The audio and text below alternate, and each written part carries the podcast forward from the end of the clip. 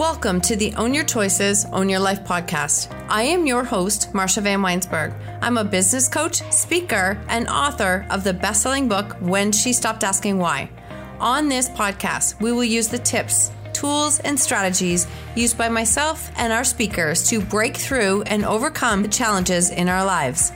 When we take radical responsibility of our choices, create boundaries, grow our courage, and practice self care and letting go of what isn't ours to control, we can completely change our stories.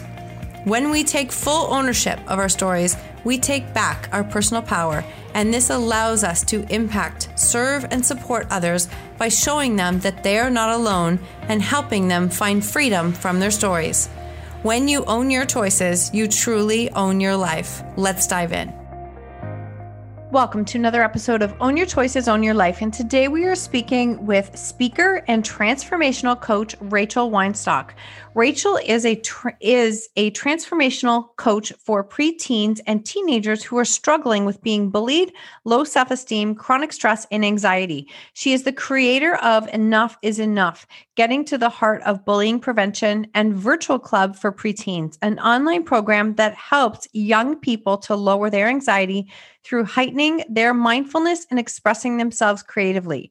This is an incredible podcast as Rachel shares her story with us of many, many years of being a being bullied, being bullied by others, and really looking at how that has shaped her and the mission that she is here to create for others, to impact, to create this legacy to help people realize that we really can make a difference with our stories by sharing our stories and by really stepping into the lessons that we've learned.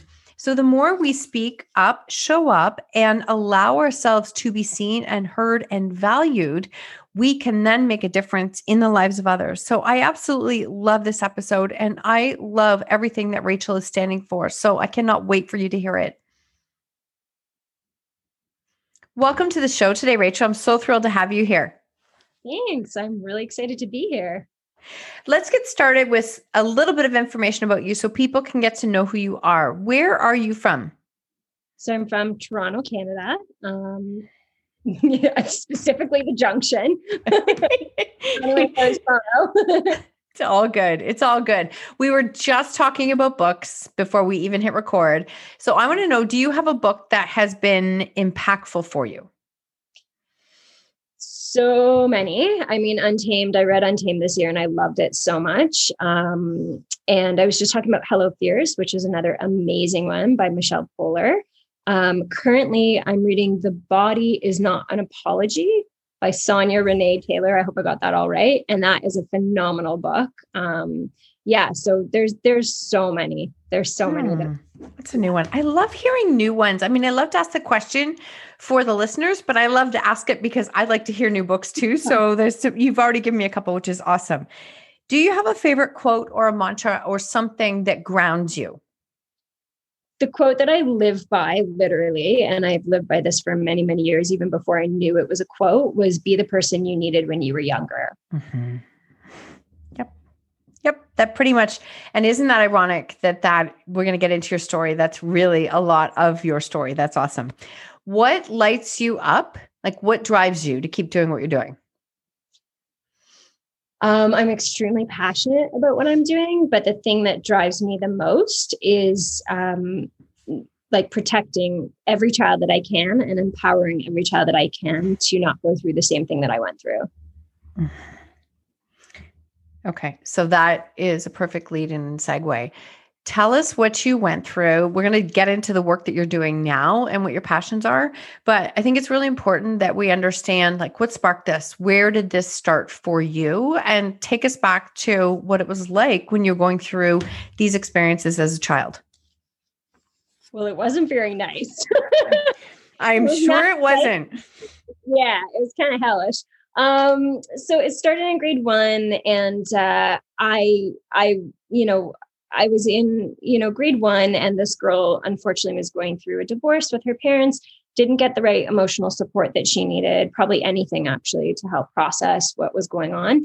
And so she chose me as a target and, um, you know, basically said that I couldn't have any friends. So I was left, like she told the whole, all three grades, no one can play with me. So I got very, very depressed, like as a child. Like children definitely can be depressed. Adults mm-hmm. don't think that sometimes. And I'm like, mm, no, there is sadness in little humans too. Absolutely.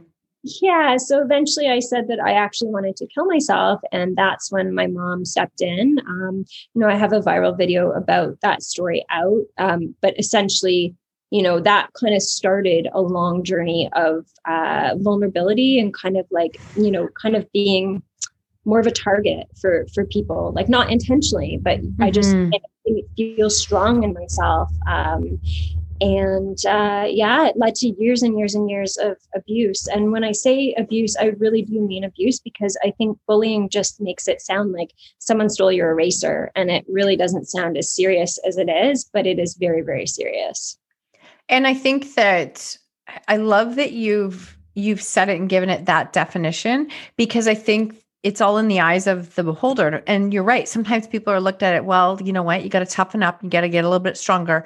And it's not okay. So I love that you have given it that definition of what do you call, so maybe you can quantify it even better. What do you call bullying?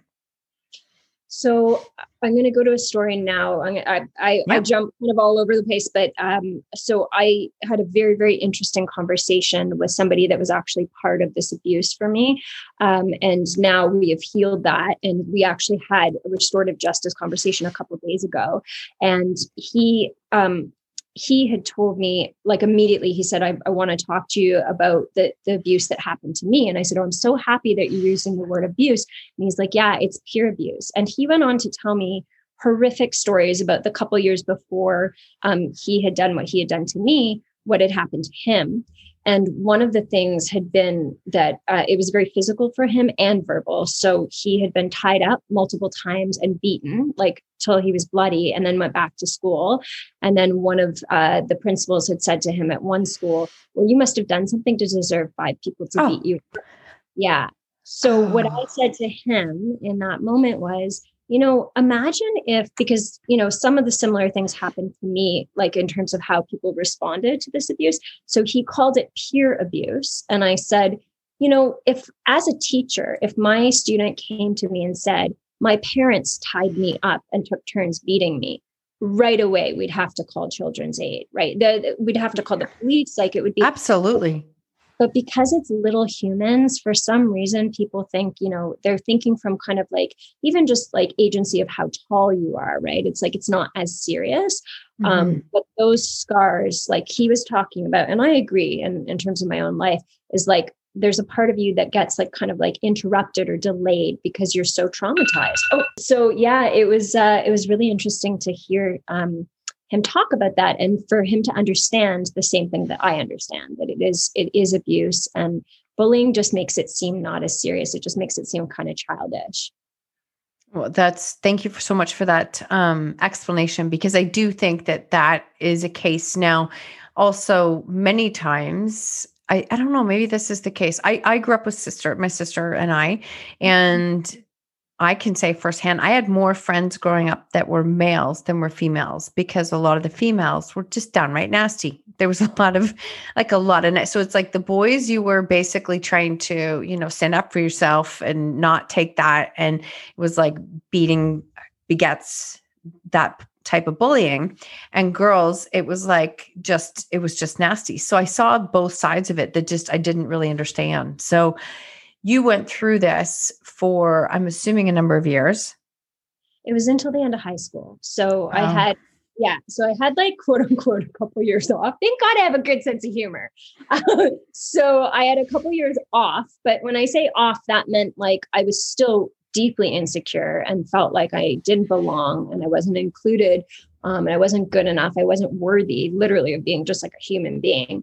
Um, but I also um, you know it kind of like like when you're wounded that way you kind of like in a way not meaning like not on purpose but you kind of attract it like it's just like you're a wounded animal kind of like bleeding out and people are like drawn to that um, so I never had people helping me to heal. I definitely always had incredibly, I come from an incredibly loving uh, family. So, but they mm-hmm. just didn't what to do with it. Um, and so, you know, and then the teachers either didn't care or didn't know what to do with it. So I was left alone in it. And um, yeah so i uh, it got really bad in grade seven and i just couldn't take it i was at a private school and my parents went to the principal and the principal's response um, she had an awful energy like i've always been very sensitive mm-hmm. to like reading people and her energy was like an ogre you know she should not she didn't like children um, she was you know yeah. So I do it, know actually. Yes, I do know. I've had a few uh, with my raising my own kids. There were some teachers I'm like, wow, you're in the wrong job. And some who were phenomenal. So yes. Yeah. If we could like see kind of like like the if energy was kind of like a color, right? Mm-hmm. Um, the kind of energy that they're interacting with children, like we can we can feel it. And kids are extremely sensitive, so they can feel it. So everybody knew she wasn't very kind. But her response to my parents was, uh, well, boys will be boys because it was mm-hmm. a big mm-hmm. group of boys that were doing this. So I left the school. I didn't graduate with my with the school that I'd been at for eight years. Like I'd been there since kindergarten. Um, and so I left and I had this um, like image of public school being green grasses. I read a lot of 17 magazine. So green grasses, like hyper color, and me like jumping across the lawn being the most popular person. Um, that is not what happened. so um, I did have friends, but uh, unfortunately, there was, um, you know, one boy there that uh, he would target me and he would target this other boy.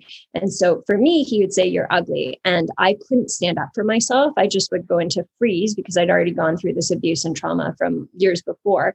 And, but, but I was also, I'm also a big fighter and I'm all about justice. So he would do this to this other person and say, You're fat. And I would, um, I would stand up for for this other guy because I was friends with him. And eventually, I don't know what happened, but the guy that um, you know he would call fat, he moved, um, and we were friends. He moved at the end of my street, and so it was like kind of like he was kind of here, and I was like he was at the corner of where they intersected, and there were a bunch of boys in my area, and he decided that I would be the target of his abuse. And this abuse campaign lasted for six years. He did not let up. Um, he involved um, all the boys in the area so they were kind of like allies to him and he would follow me home at you know at the end of the day in the shortcut like really narrow shortcut pathway um, and I was asking my friend, like, how did you guys do that? You were always there. And he's like, it was planned. Like we we planned it. Like, because I would always like try and go out and not be there. It didn't so matter they, what you did. They were there. Yeah. yeah, yeah, they were there. And so I just had so yeah, so they did that to me for a year. And then when we went to high school, it moved on to the bus, and the whole back of the bus with this group of boys would do this every day, calling me ugly, telling me I look like a boy. Um, which like now I think is like I love androgyny. I think it's so beautiful, but at the time that was the biggest insult in the world. Mm-hmm. Like I felt like I was worthless as a human being. So yeah, that that went on until I graduated high school. It was the whole time. He never stopped. But his backstory was like the main person that did this and I saw it um, was he had a mother that was very very ill. She was like very ill. She, I, I heard that she just passed away a couple years ago, but she barely could walk. Like she was with a walker, and she was just very mm. very hmm. frail. Right. So I knew, I understood that, you know, he was putting his pain on me. I just didn't know how to protect myself. So that mm-hmm. led to a ton of trauma for, you know, I'm I'm still to this day, you know, working on my healing with that. Um, but yeah, so so I definitely got schooled in in understanding bullying. Well, you got schooled in understanding bullying, but you seem to have um a very good sense of empathy and understanding where the other person is coming from, which some people who have gone through a lot of bullying don't necessarily can can't necessarily look at it that way. So I listen as I hear you. It's interesting. Tell me if I'm right or wrong, but I can hear you in a sense that you do have that empathy to understand that this person has gone through a tremendous amount of pain and this is how they are off letting that anger, frustration. Not that it's right, but being mm-hmm. able to see that from that perspective is mm-hmm. very interesting. Mm-hmm.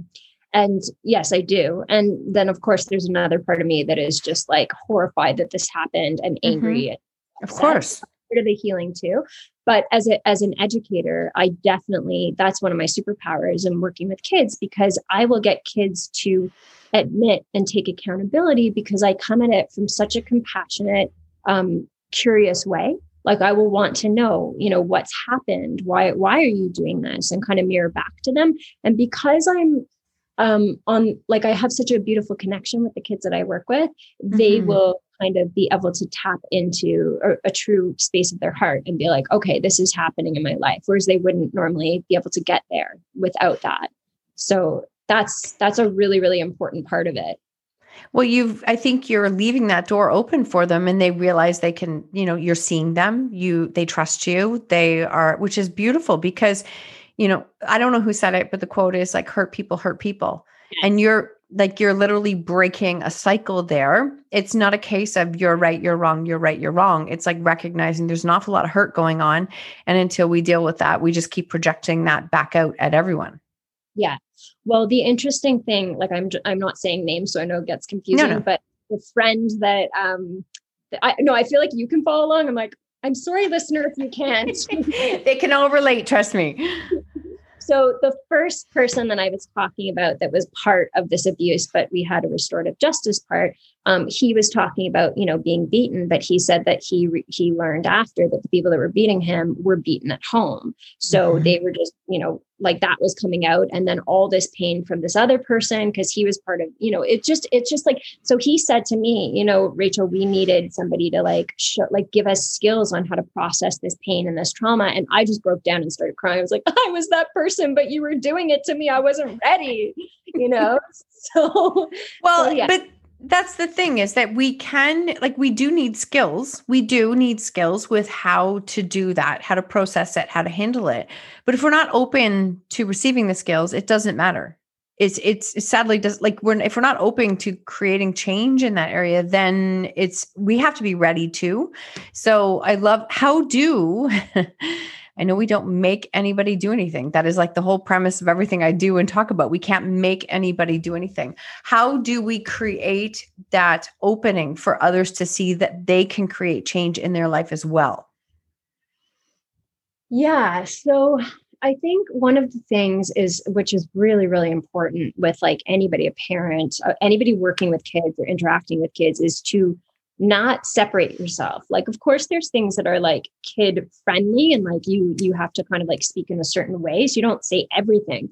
But i really think that adults kind of think oh i can't i can't like tell my child that i'm grieving this divorce that is impacting them and i need to protect them. But i think what that really is is the adult not wanting to have the reflection of the pain through a child's eyes and sit in that grief. I think that's what it is. But what happens is then the child feels excluded from what's really happening and not included.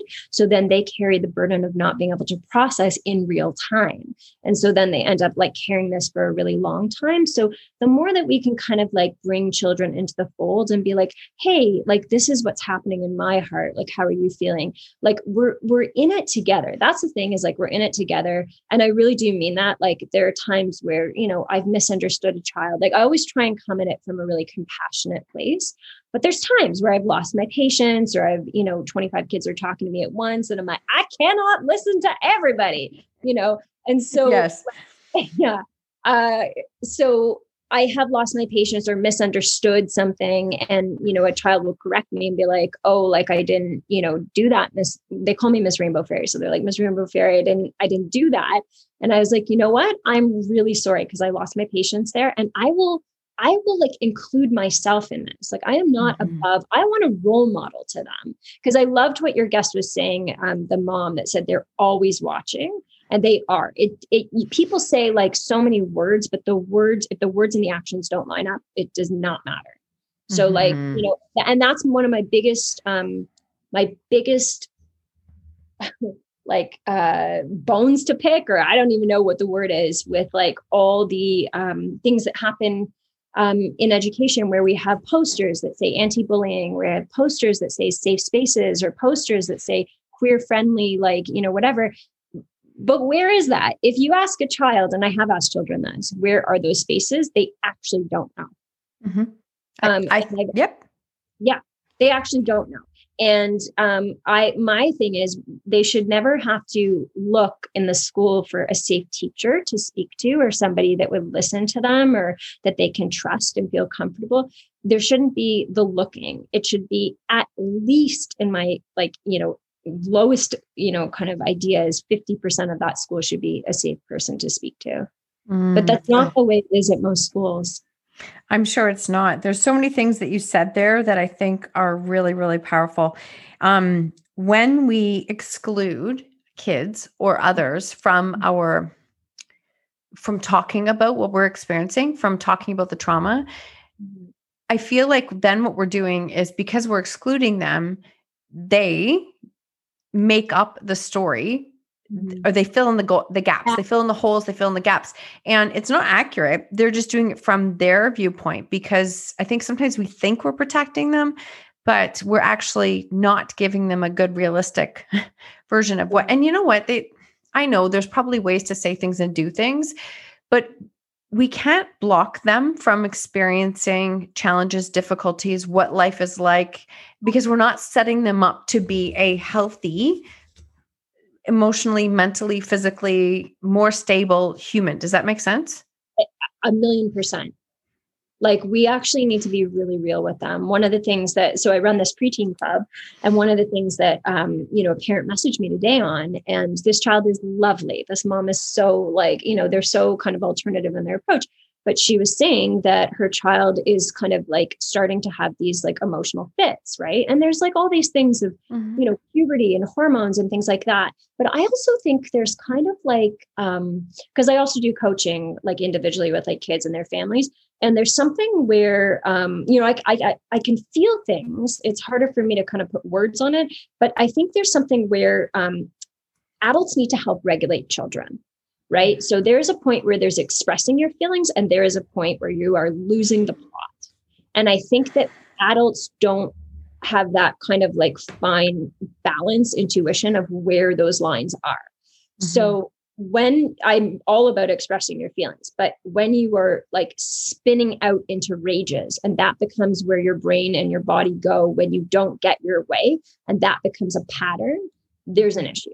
So mm-hmm. like for me, I'm all about kind of like like I I kind of see it like you know there's like the koi fish. I imagine that i'm like kind of swim I, I lived in japan for a while so i imagine that i'm swimming kind of parallel to the kids but when they get out of control mean control meaning yeah. okay and just just to be clear control is like you know they absolutely have a full on tantrum and it's not like they're two years old about when they don't get their way and that is where they go to every time they don't get their way.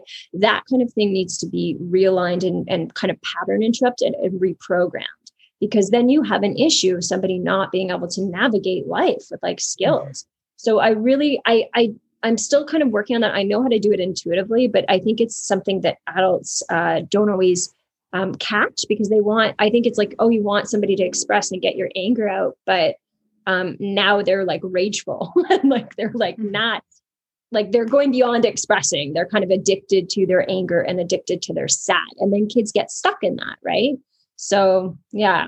You have no idea what you're hitting. I think you're i think you're trust me i trust me i 100% see it know it and have lived it in a sense of trying to work with kids that had like I feel like there's some kind of construction happening on the condo above just in case people are like I hope her stomach's okay. My stomach's fine. There's some kind of it's all good it's all good I love that. Um, the other thing you said that I think is really important is about you talking about um, when our words and actions don't line up.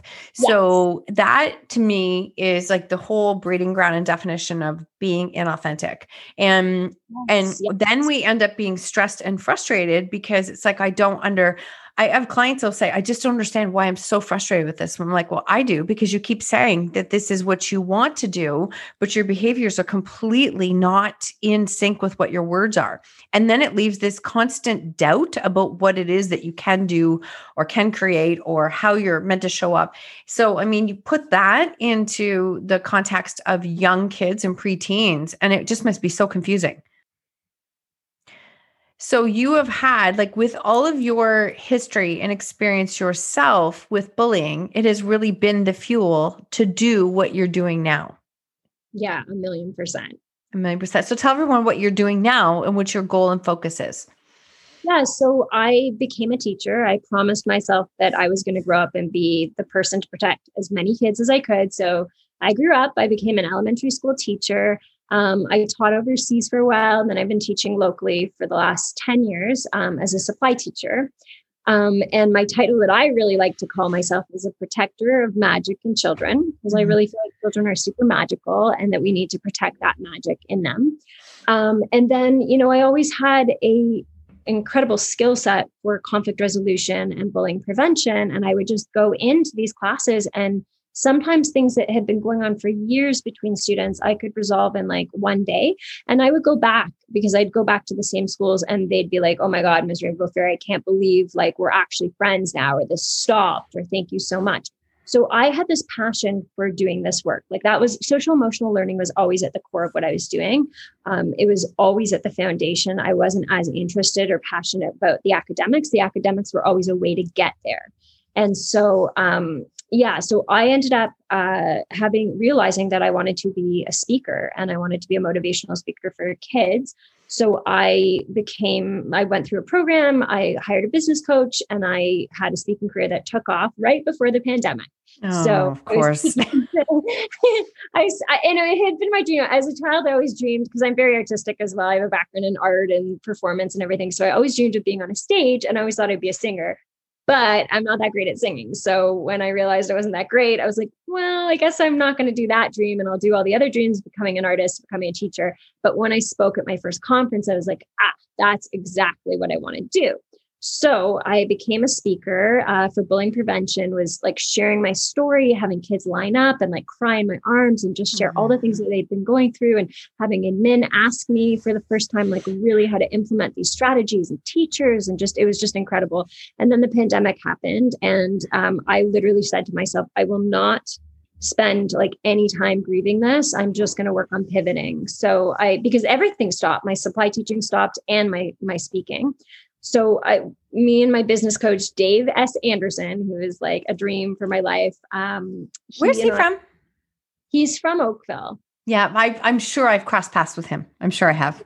Yeah, he's incredible. So he, yeah. um, he was a business partner of Blake Fly, who is a friend of mine, and I just never met him until I went to California in the program that I was part of as youth speaker university, and he was kind of like Blake's kind of pokeroo business partner because he's a family man. So he just kind of do the work and then go home and be with his family.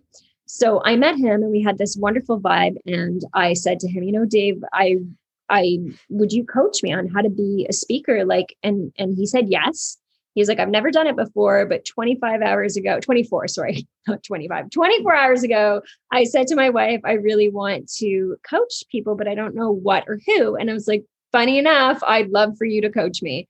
And so we just developed, you know, a program that was, you know, called Enough is Enough, uh, getting to the heart of bullying prevention. And I went into schools, I told my story. There wasn't a dry eye in the audience, and teachers included. And uh, it started making a massive impact. So we got back to the drawing board once COVID hit. And he said to me, like, seriously, what do you think? Do you think you can help and, and make a difference? And I was like, wow, if ever there was a time that social emotional learning and mental health for kids is highlighted, like I always knew, I knew, but not everybody else was on board. So if there ever was a time that people were really waking up to the importance of this, it's now. So mm. I ran a pilot program. We ran another one. It went really, really well. And then uh, one of the parents said, We want something for preteens because preteens are really struggling. So that's when Preteen Club was born. And we started doing Preteen Club in the summer. Then we finished, and the kids, I don't know, I think we had like about maybe 10 people at the time in that program. And the kids were like, oh my God, that was the best thing ever. Like, you have to do a fall club. So I did the fall club. And um, from the fall club, the kids told me, and it expanded and grew, it's international now. Um, you have to do this, but you have to do this for another uh, 20 years. And I was like, well, I will be 61 and you will not be a preteen. And they were like, well, we could call this the adult club. And I was like, um, I don't think we're going to call it that. but no, I, they know. God bless them, right? But no, you're not going to do that. I, I, was like, no, we're not going to use that name, but um, but we, but I definitely can be because I could see that being kind of like a mentor and kind of like you know this fairy godmother person in their life, you know, was really important to them. And the things that happened within that group, like we had kids that had come in that had been bullied that had never had a friend before. One girl that was in grade eight that had never had a friend and she had been bullied the whole time. The school was involved, teachers were involved, and she was just like depressed and sad and just like, you know, um, you know, as anybody would be, right? Mm-hmm, of course. And we kids come in too like that. And preaching, I always tell my kids when they come in, we I interview everybody before they come in, you will have an international group of friends. And that, and I mean it. It's not just like lip service. Like you will have friends that are extremely emotionally intelligent, that want to empower you, that's a safe space um, and it's been incredible. I also, one of the things we do is um, there's a couple things I tell kids when they come in the program. One is that the most important is that they have to know that we're going to do a cheesy dance party when they come in. So we're like dancing around, I'm like, who's going to be the first one to do the move? And like one person's bopping their head and we all have to do it um, but also that we go by we talk about pronouns because i really want it to be a safe space for all people and at first i was like eh, are parents going to be weird about pronouns because if they're you know i don't know what kind of background the parents have and if they're no. homophobic or they're but i just decided I'm going to override that because I know that's the right thing to do. And I know, and and once one of the parents said, "Well, my child goes by they them," I was like, "No, I'm definitely going to do this." And I use she, her, and then sometimes they them pronouns. So I really wanted to not just honor myself, but all humans. And by mm-hmm. by, and this is the cool thing going back to that book, "The Body's Not an Apology." It's about kind of unpacking all this um, uh, you know terrorism that's done to us like body terrorism and like shaming of like mm-hmm. bodies and people that are different of identities.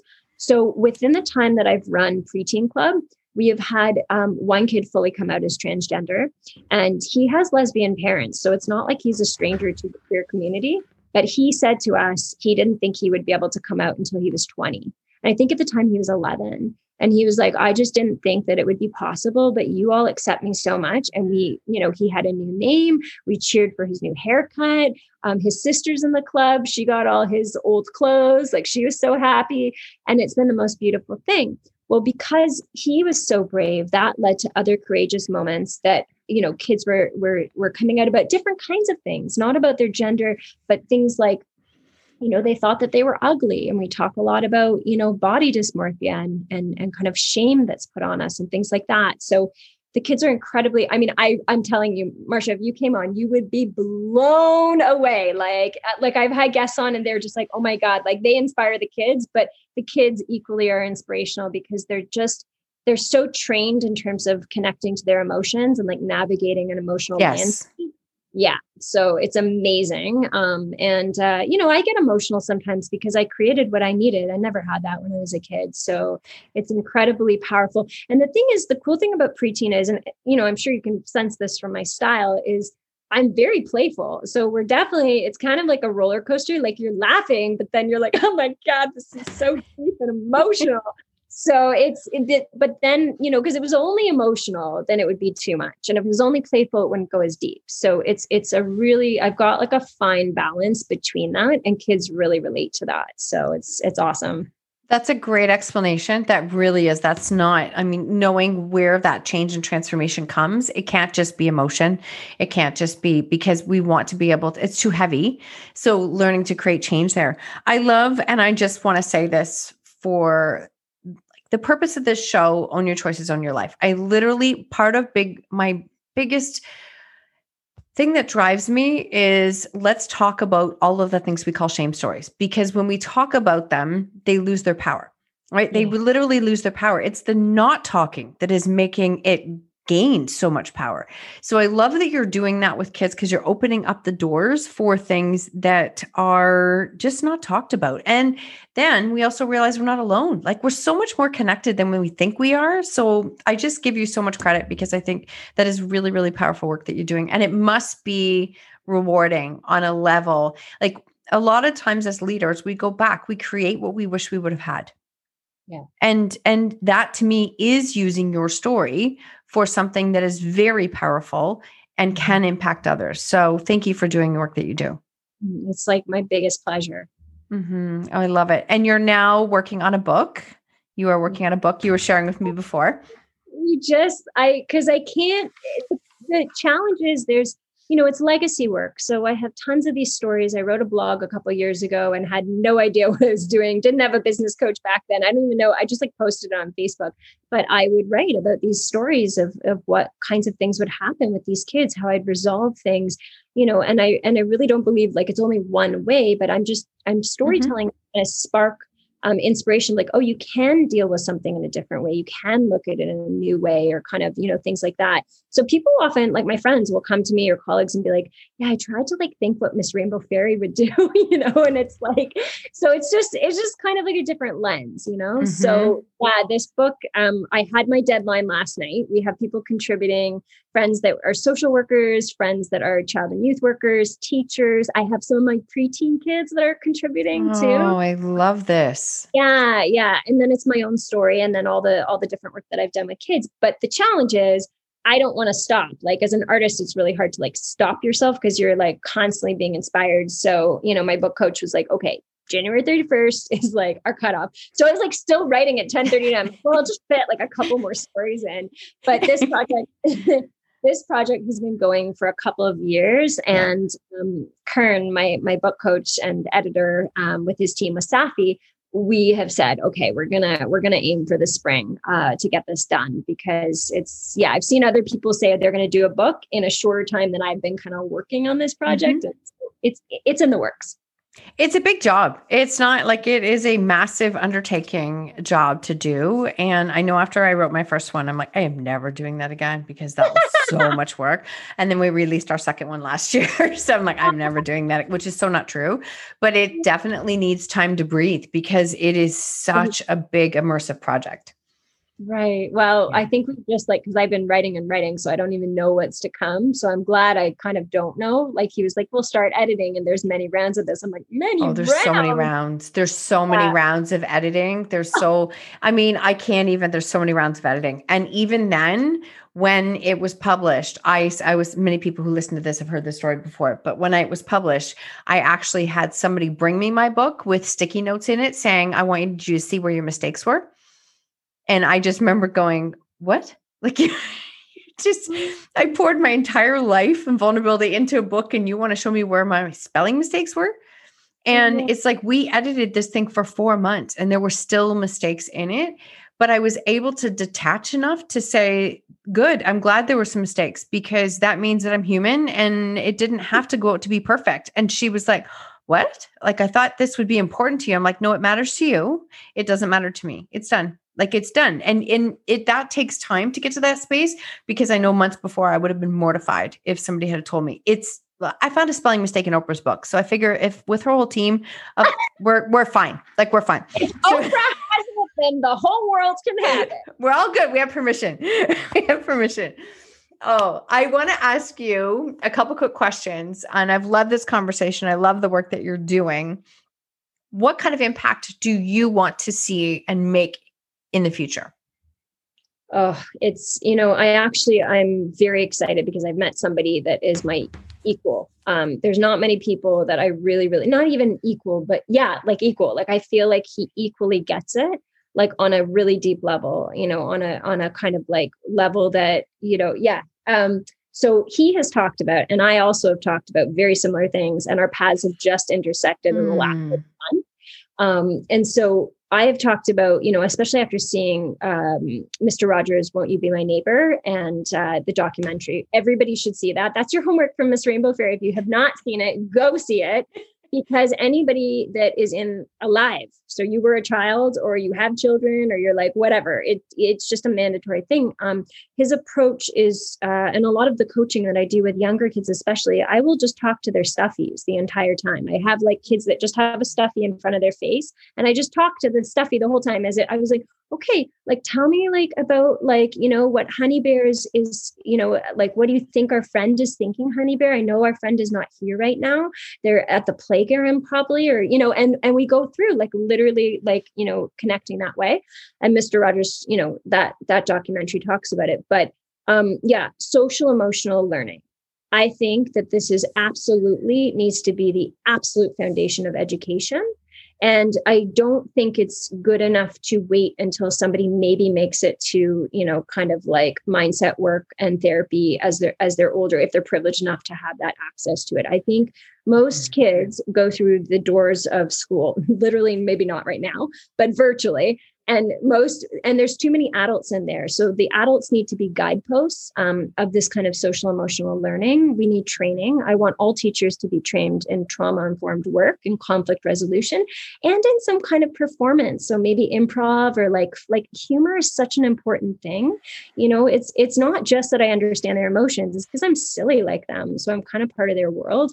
And mm-hmm. same thing with my friend. His name is donovan same thing with him. Like he understands his his tiktok video that absolutely like won my heart was he was dressed up in like captain america or something with like massive muscles.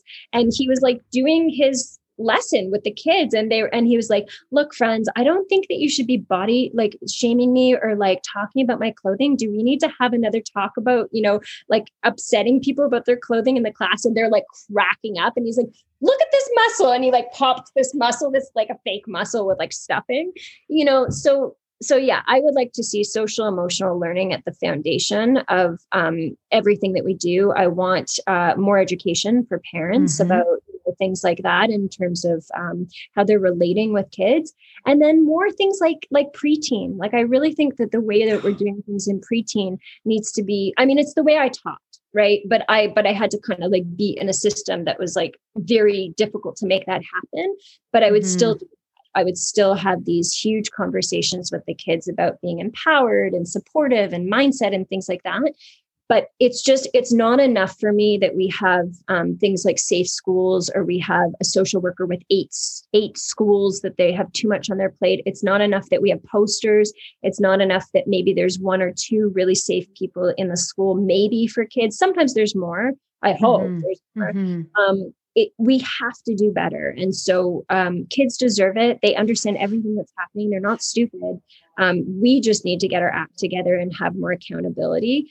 And, um, you know, I was just on the phone with a parent yesterday, heartbreaking. And her story is viral. So people can definitely look it up. Little boy who is bullied for, um, with racism for, uh, well, he's in grade six now. He's part of our club, Parker.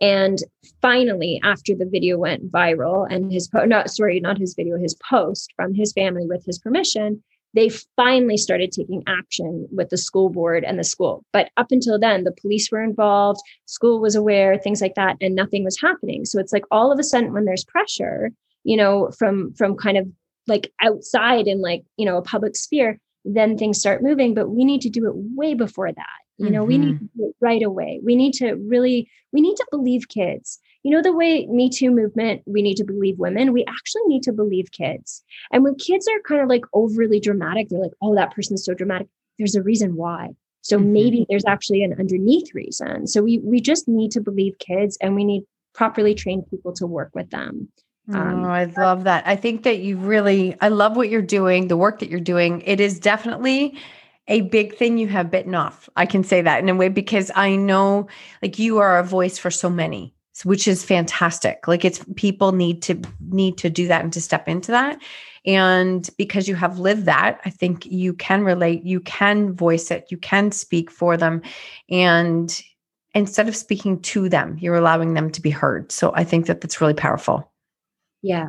Yeah. Yeah. Our mm. voice humans want to know that they matter and kids want to know that they matter Yep, I couldn't agree more. And I I think um just as a quick question, especially now, I mean, I have a friend of mine, he has they have four kids and he's been a stay-at-home dad the whole like their whole um time and she is a doctor. So he's this is like they're both equally, but he posted something the other day and I'm like, "Oh, good for you." And it was just the fact that can we just for a second say like really give kudos to our kids who have been handling this, like handling this pandemic and handling learning, like their entire social circles are stripped.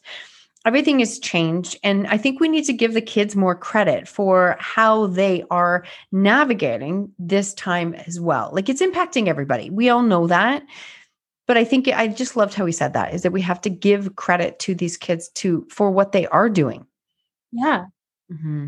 Yeah just like all of us when we're like oh we showered we got up we like made our bed we like put the laundry away like during the like craziest time that you know many of us have lived through like mm-hmm. kids also you know maybe they're not doing you know things perfectly but that's you know yeah get we need we all need some grace and and i really think that this pandemic is the perfect time to seriously and critically reflect on mm-hmm. what is happening what is happening with kids in schools and education you know like what is happening who who is um, making sure that there's safe spaces what is a safe space how do mm-hmm. we empower kids in a way that's loving and supportive and kind to get the best human out of them. Like that's yeah. the point to me in education is to get the best human. The the problem is, and my friend Donovan talks about this too. You can like on his TikTok, you can see, I think it's Donovan Hall. Anyways, Hall, H-A-L-L. He's he's our he's basically my new best friend, but uh, but we're still learning a lot about each other.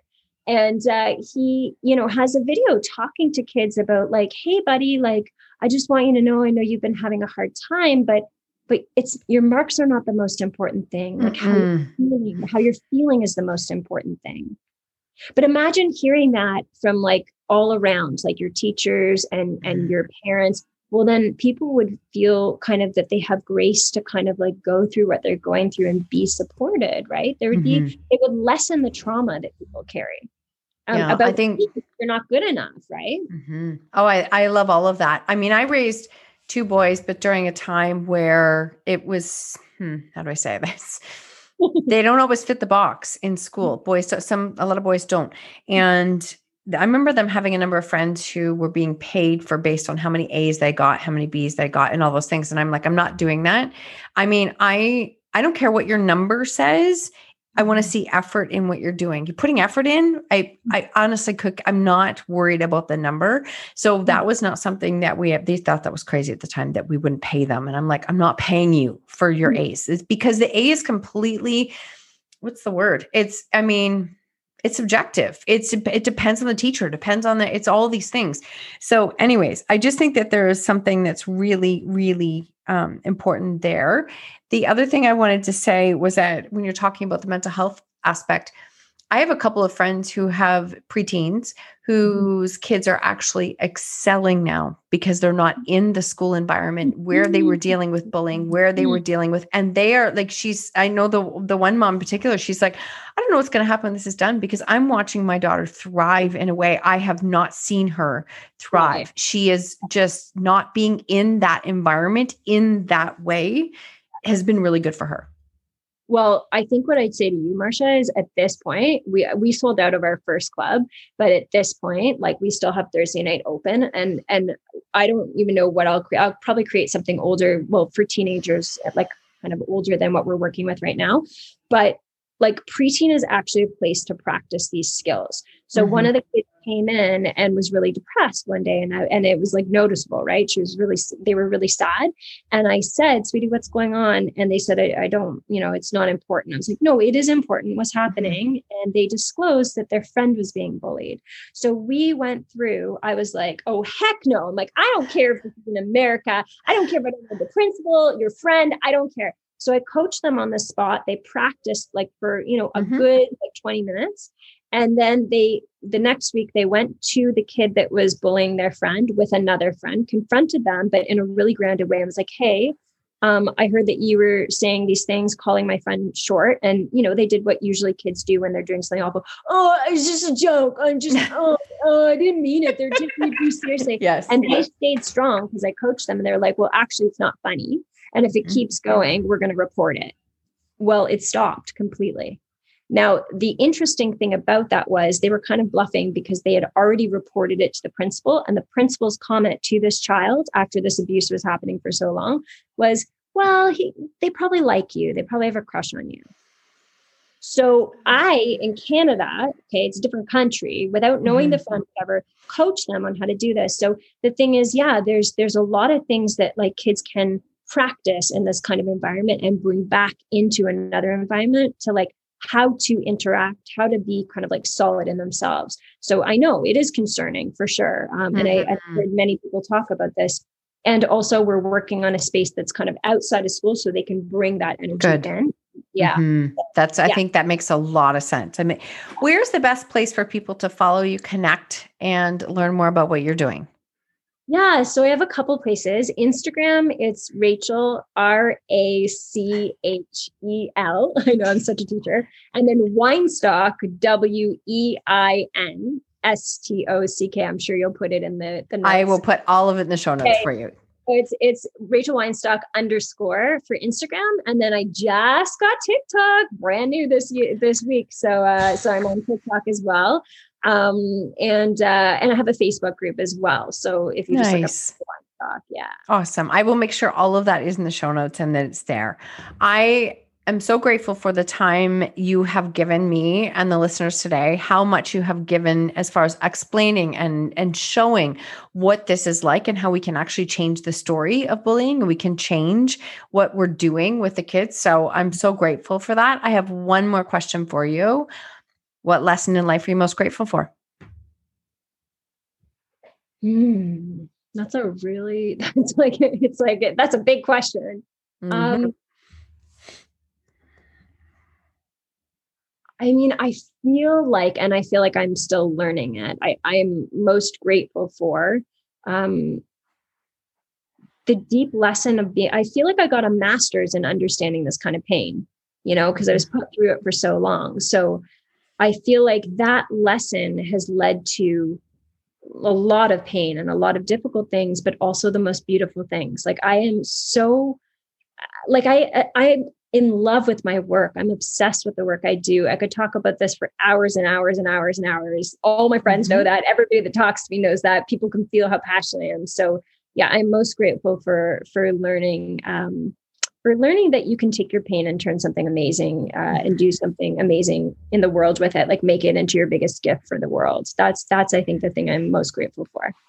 It's pretty much exactly what i always say. I love it. The people that have lived some of the most challenging stories a lot of times when i ask them like what they're grateful for it's like as hard as it was learning what I learned because now that's how I've learned it firsthand and now I'm doing something with it. So it's we learn, we're creatures, right? We we learn and we can take that information on and it can hold us back or it can actually be our fuel to create mm. something as we move forward. So I thank you so much for being here and thank you for everything that you've shared and I cannot wait to see how your book unfolds and to support you in that process. Thank you so much. Thank you for your time. Absolutely. Thank you so much for tuning in to the Own Your Choices, Own Your Life podcast. If you love this episode, please submit a rating and review on iTunes and please share it with someone you think could benefit from hearing this message or this podcast. I love connecting and meeting you, so please screenshot the episode and tag me on social media or Instagram stories at Marsha Van W. And until next time, remember when you own your choices, you truly own your life.